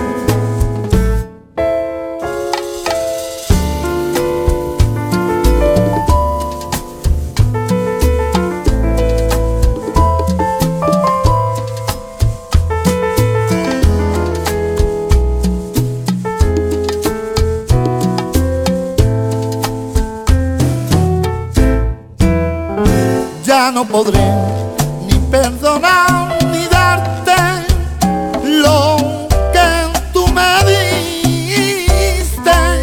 Has de saber que de un cariño muerto no existe rencor. Y si pretendes remover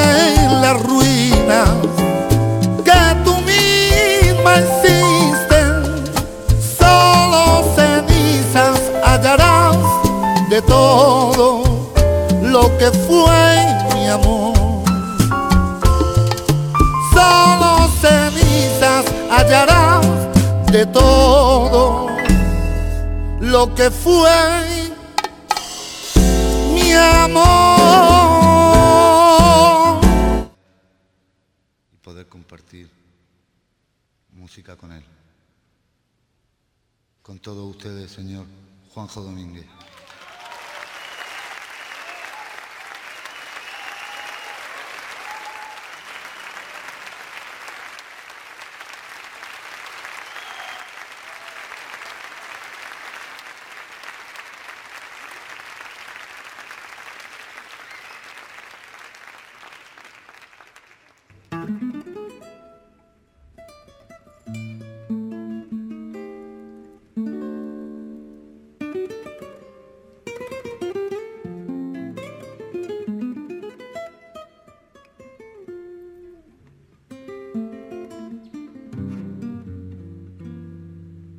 Acaricia mi ensueño,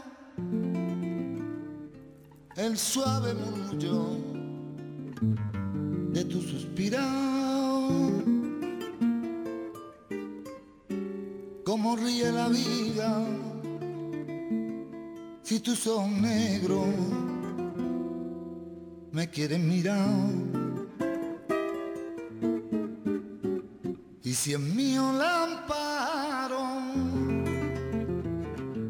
de tu risa le ven que es como un cantar.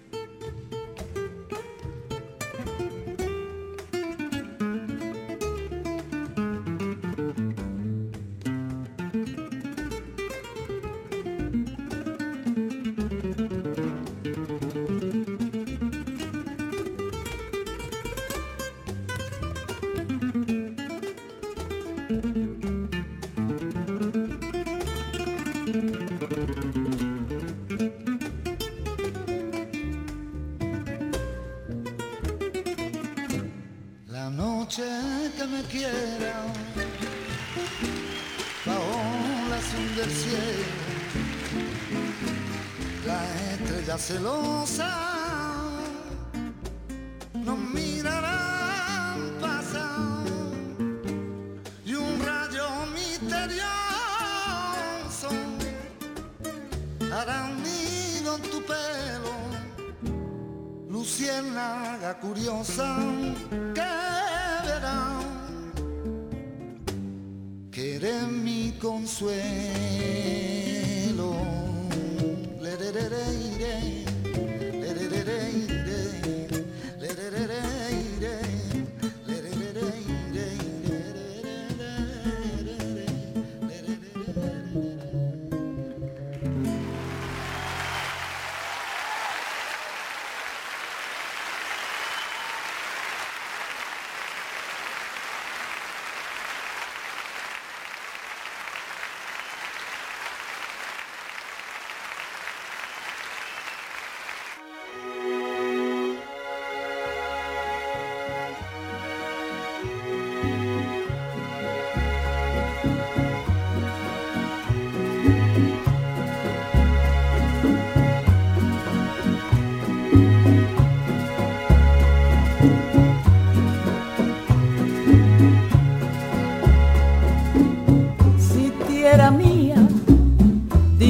cacete.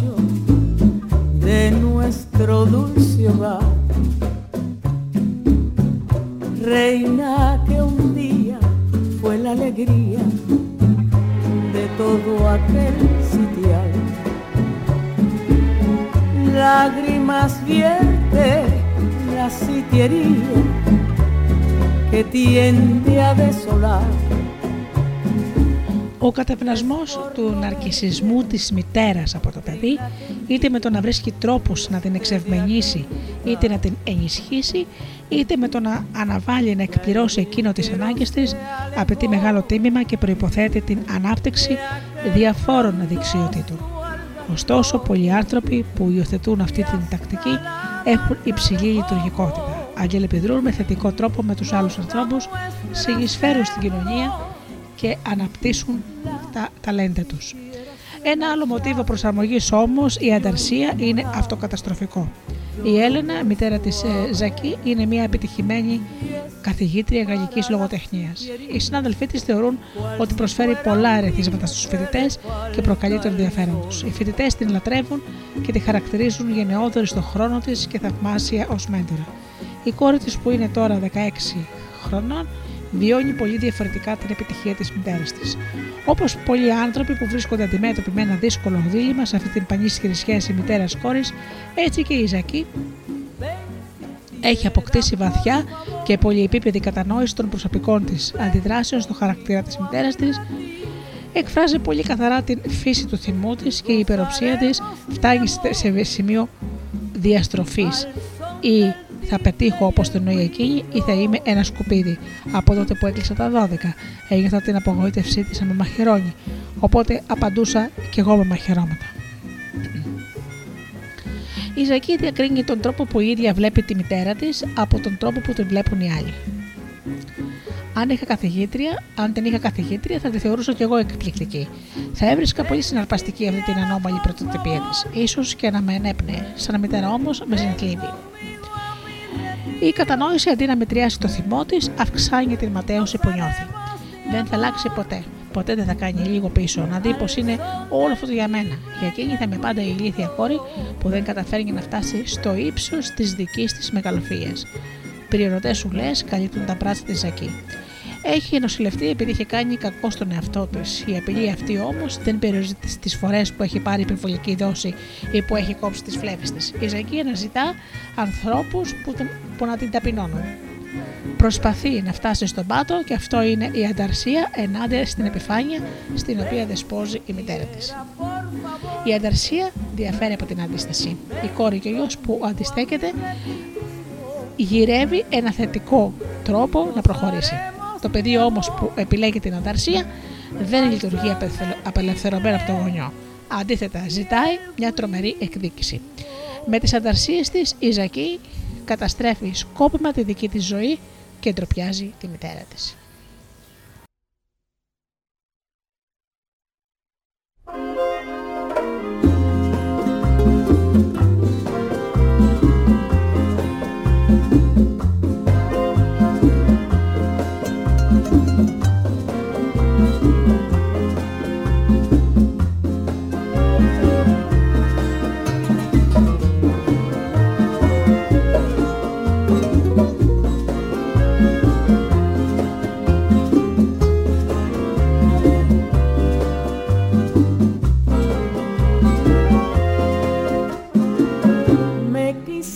lo sé.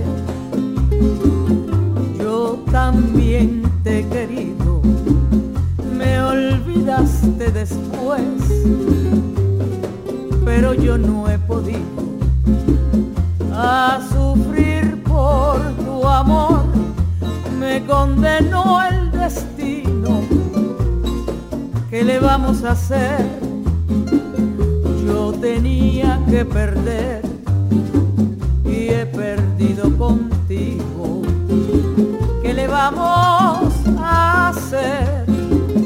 Yo tenía que perder y he perdido contigo. Tantos amores buenos que con fe me adoraron. Yo les negué el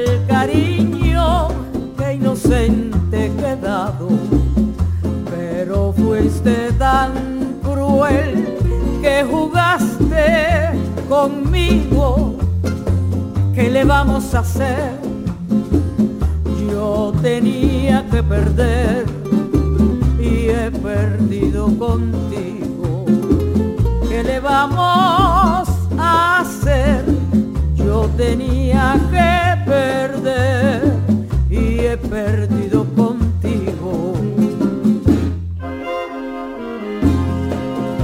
Χάος στον πυρήνα του ναρκισισμού. Κάποια στιγμή στη ζωή μας όλοι θα έλθουμε σε επαφή με ένα νάρκισο. Ίσως να έχουμε στη δουλειά ένα συνάδελφο που επιζητεί την προσοχή, την μόνιμη κολακία, ο οποίος δεν είναι σε θέση να διακρίνει κανενός άλλο την ανάγκη για υποστήριξη.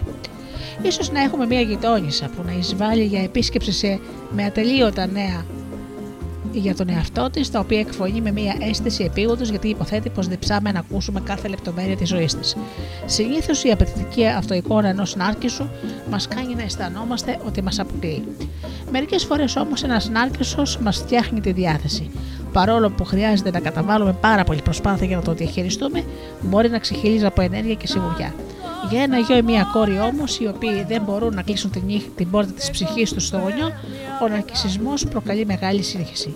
Τα παιδιά μπορεί να αισθάνονται αληθινό θαυμασμό και αγάπη για την ναρκισιστική μητέρα τους, αλλά εκείνη δεν τους επαναλαμβάνει συνεχώς ότι ο θαυμασμός τους και η αγάπη τους είναι πολύ λίγα σε σχέση με εκείνα που τους οφείλουν. Τα παιδιά μπορεί να χαίρονται την ικανοποίησή της από τον εαυτό της όταν είναι στα πάνω της, αλλά θα βαραίνουν οι απαιτήσεις της για προσοχή και επιβεβαίωση όταν περνάει τις πιο αρχώδει φάσεις της, καθώς η υποχρέωση να της δίνουν συνεχώς σημασία τα συντρίβει και τα παιδιά δεν έχουν ιδέα πώς να, εγκαταστη- να εγκαταστήσουν μια προσωπική αίσθηση ότι και τα ίδια είναι σημαντικά.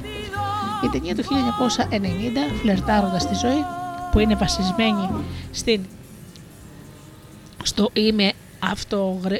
στο ημιαυτοβιογραφικό μυθιστόρημα της Κάρι Φίσερ για τη ζωή της με τη μητέρα της, την ηθοποιό Debbie Reynolds αποτυπώνει την σύγχυση που προκαλεί στο παιδί το μείγμα ευχαρίστησης και απόγνωσης το οποίο γεννάει μια ναρκισιστική μητέρα.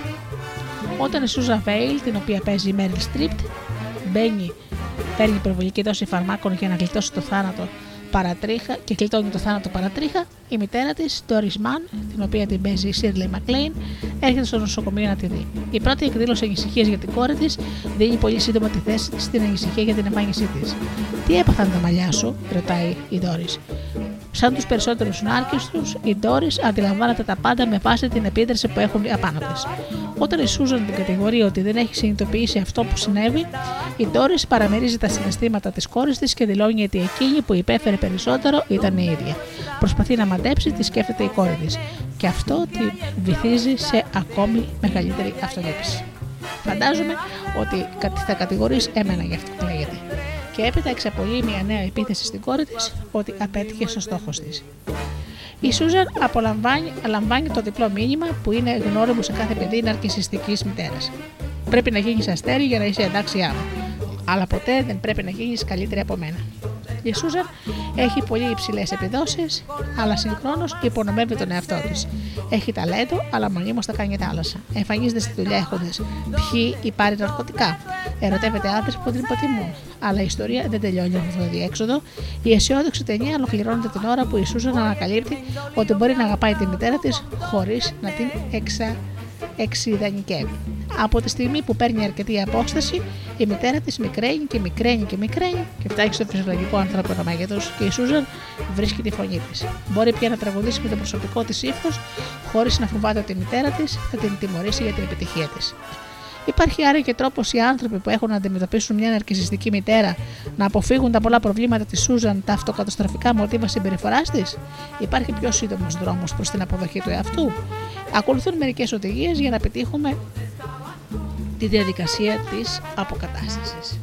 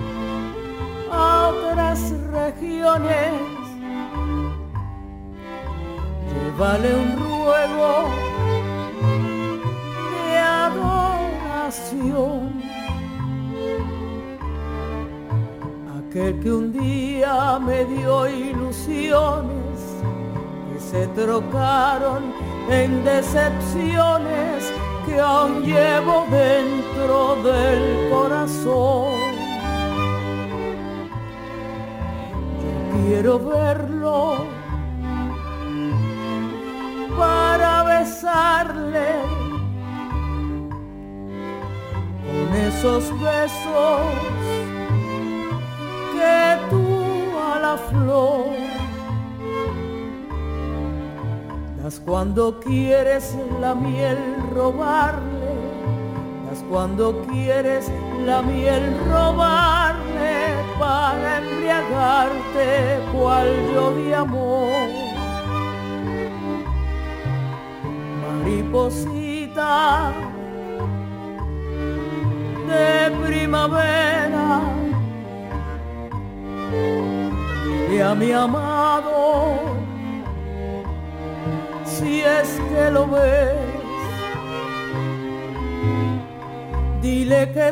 torne mi compañero a los jardines de mi quimera, do tú no vuelvas jamás, tal vez.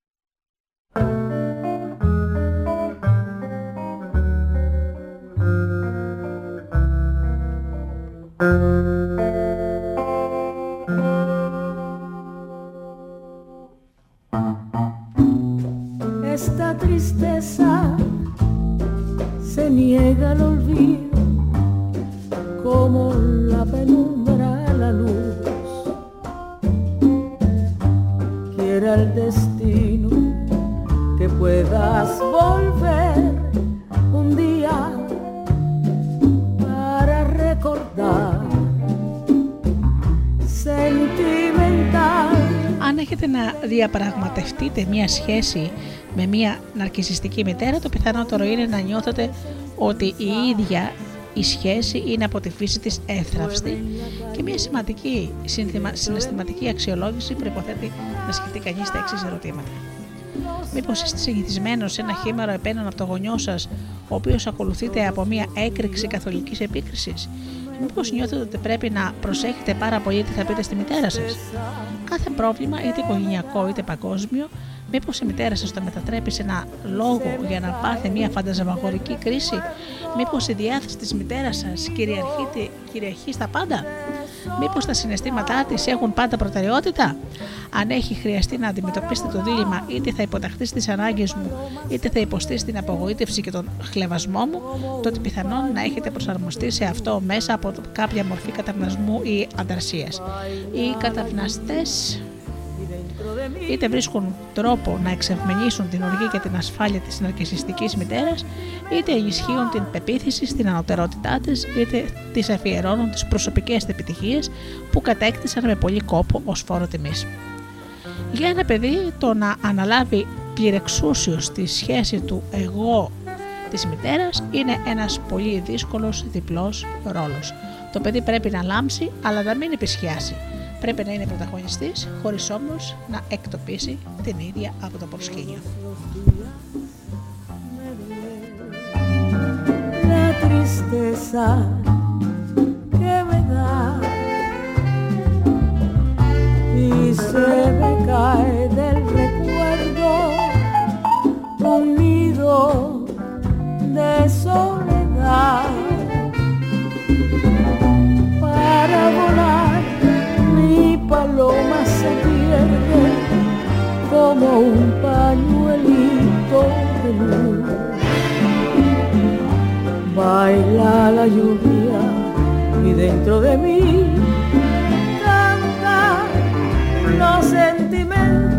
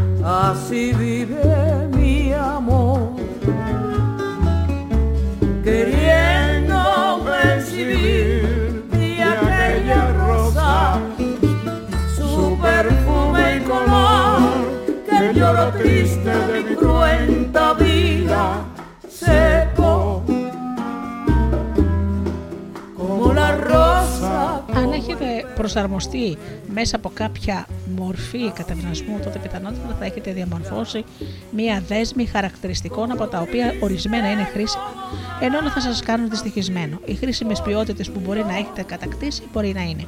Η διπλωματία. Προσέχετε πολύ πώς να εκφράζετε την άποψή σας.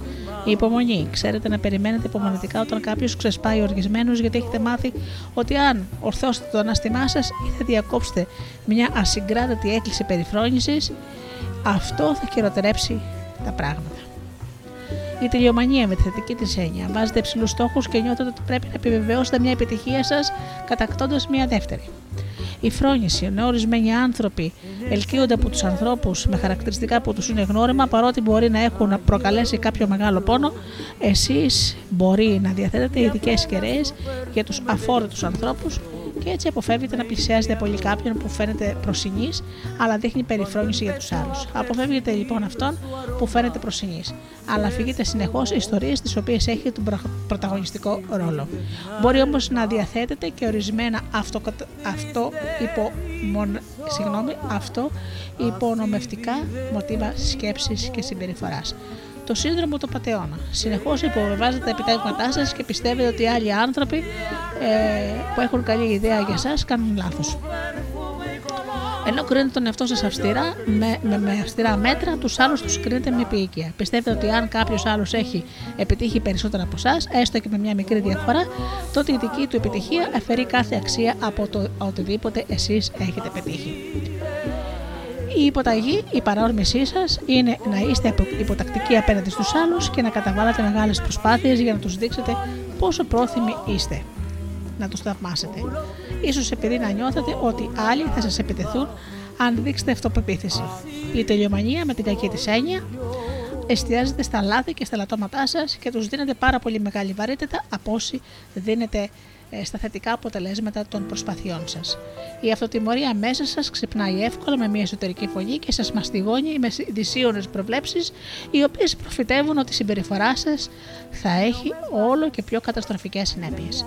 Η αυτοϋπονόμευση όταν βρίσκεστε στο κατόφλι ενός σημαντικού επιτεύγματος κάνετε κάτι που υπονεβαίνει τις πιθανότητες να πετύχετε. Ίσως να φοβάστε να δείξετε ότι είστε εξίσου καλός ή ακόμα και καλύτερος από το γονιό σας. Αν η προσαρμογή σας γίνεται με ανταρσία, τότε πιθανόν η αυτοϋπονομεύση συγγνώμη, αυτοϋπονόμευσή σας να παίρνει ακραίες μορφές. Ζητάτε εκδίκηση και θέλετε να τροπιάσετε τον γονιό σας με τεράστιο τίμημα, όμως για εσάς τους ίδιους.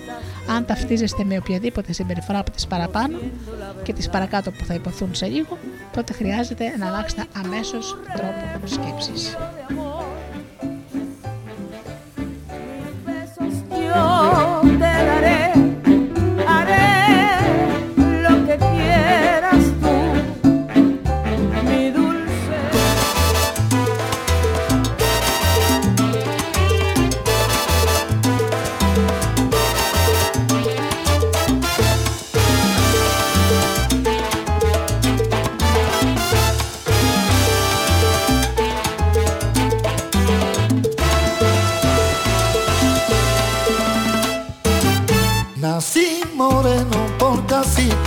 tenía que ser.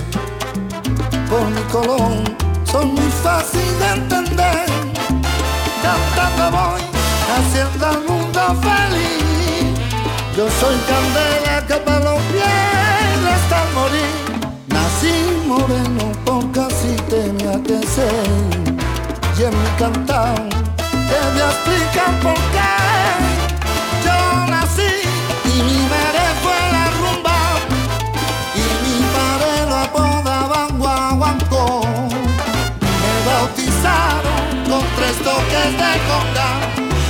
En un manantial de sabor. Moreno soy porque nací de la ropa y el sabor yo lo heredé del guaguancó. Señores, nací moreno, soy moreno con sabor. Por eso yo fui llamado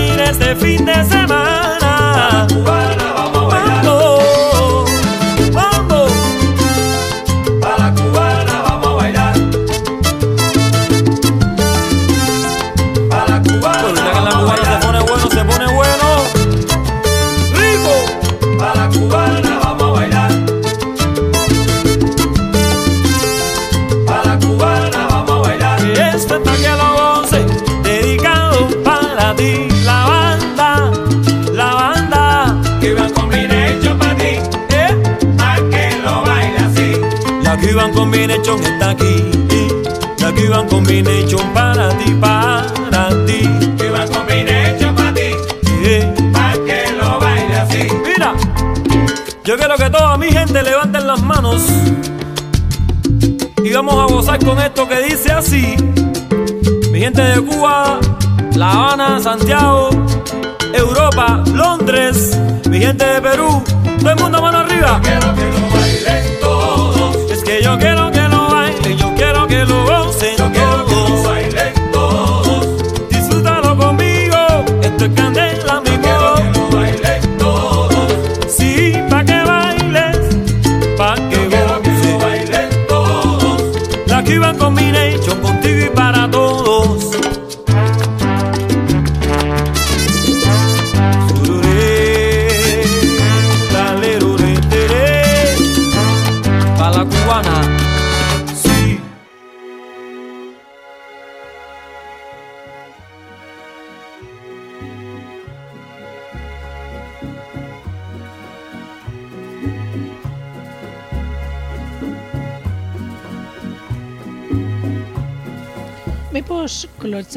συχνά τις ευκαιρίες που σας παρουσιάζονται είτε με το να χάνετε τα ραντεβού σας είτε κάνοντας κακό υπολογισμό; Μήπως συμβαίνει συχνά να απογοητεύετε ανθρώπους που προσπαθούν να σας αναδείξουν; Μήπως νιώθετε άνετα να συμπεριφέρεστε δουλειά σε ανθρώπους που ισχυρίζονται ότι είναι ανώτεροι; Μήπως κάνετε σχέσεις με ανθρώπους που σας ταπεινώνουν; Μήπως σας τρομάζει η επιτυχία σας όσο μικρή κι αν είναι; πώς να αξιοποιήσετε την αξιολόγηση για να προχωρήσετε προς τα εμπρός; Καταλαβαίνετε με ποιο τρόπο χαρακτηριστικά αυτά έχουν προκύψει ως αντίδραση στη δύσκολη σχέση που είχατε με τη μητέρα σας.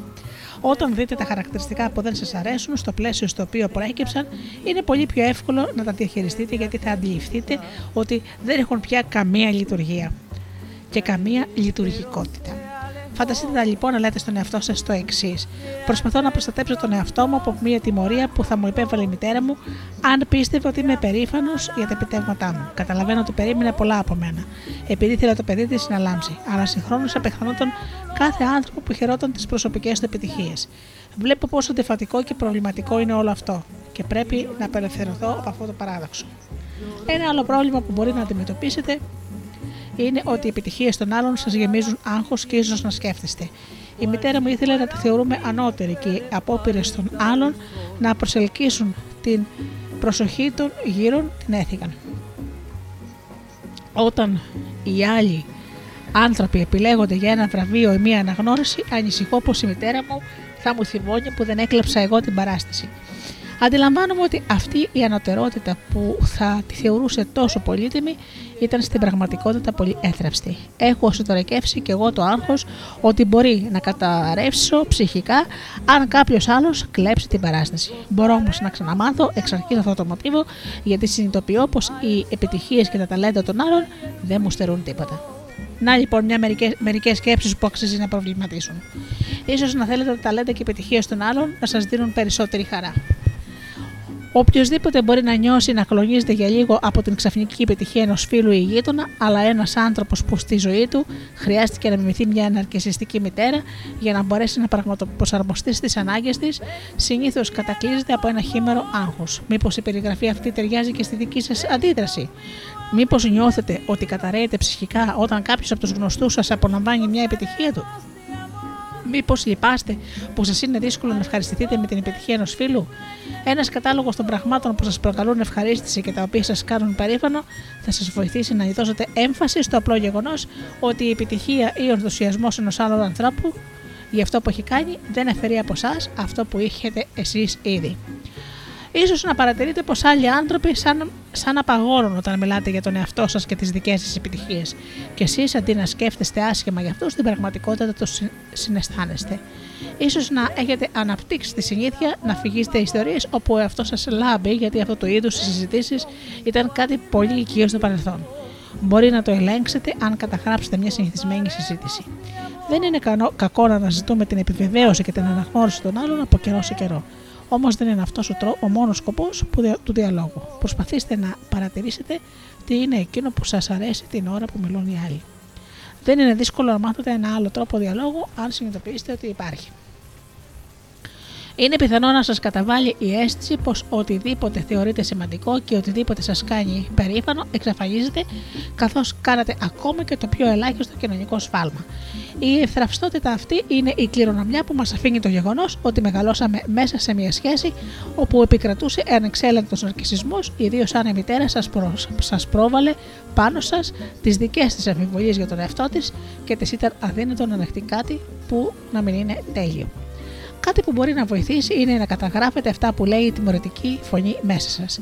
Βγάζοντάς την στο φως, η τιμωρητική κριτική σκεπάζεται. Και ξεσκεπάζεται. Δεν είναι παρά μια ακραία και παράλογη αντίδραση. Δοκιμάστε να γράψετε ένα πολύ διαφορετικό σενάριο, υιοθετώντας ένα ευρύτερο τρόπο να βλέπετε τα πράγματα. me condenó el destino ¿qué le vamos a hacer? Yo tenía que perder y he perdido contigo. ¿Qué le vamos a hacer? Yo tenía que perder y he perdido contigo.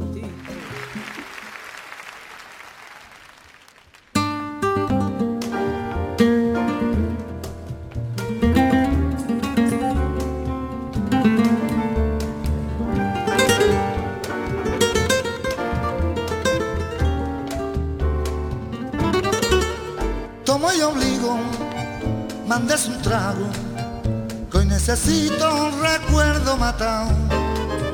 Sin un amigo, lejos del pago, quiero en su pecho mi pena volcán. Beba conmigo y si se empaña, de vez en cuando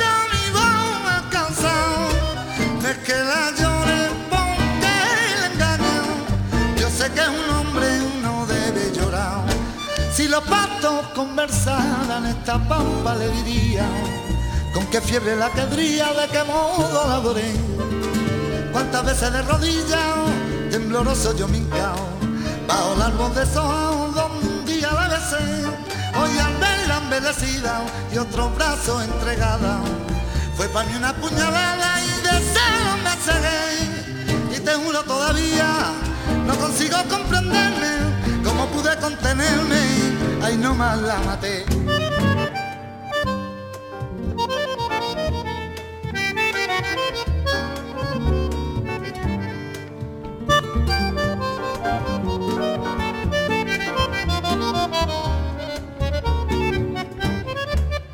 Tomo y obligo, mandes un trago, de las mujeres mejor no hay que hablar.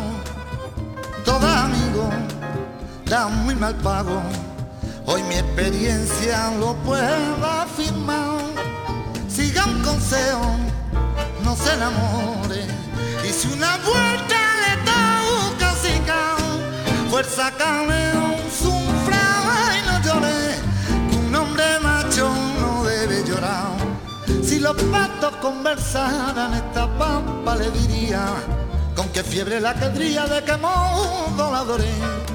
Cuántas veces de rodillas, tembloroso yo me hincao, bajo el árbol de donde un día la besé. Hoy al verla embellecida, otro brazo entregada, fue para mí una puñalada y de celo me cegué. Y te juro todavía, no consigo comprenderme, cómo pude contenerme, ahí nomás la maté.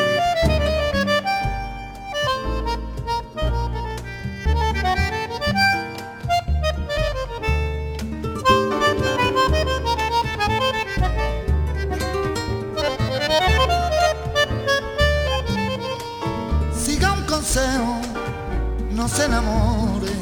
Y si una vuelta le da un fuerza cameo, sufra y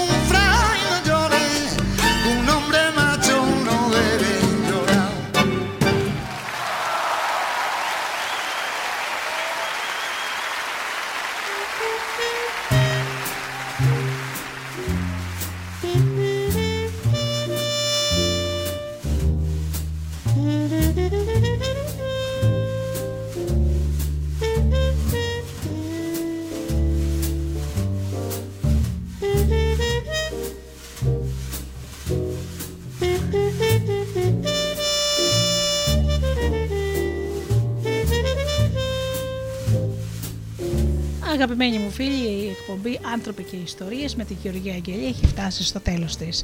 Σας ευχαριστώ θερμά για αυτές τις δύο ώρες που ήμασταν εδώ μαζί στο Studio Delta. Ανανεώνω το ραντεβού μας για την επόμενη Παρασκευή στις 8 όπως πάντα. Έως τότε φίλοι μου σας εύχομαι από καρδιάς να περνάτε καλά, να είστε καλά και αγαπήστε τον άνθρωπο που βλέπετε κάθε μέρα στον καθρέφτη. Καλό σας βράδυ.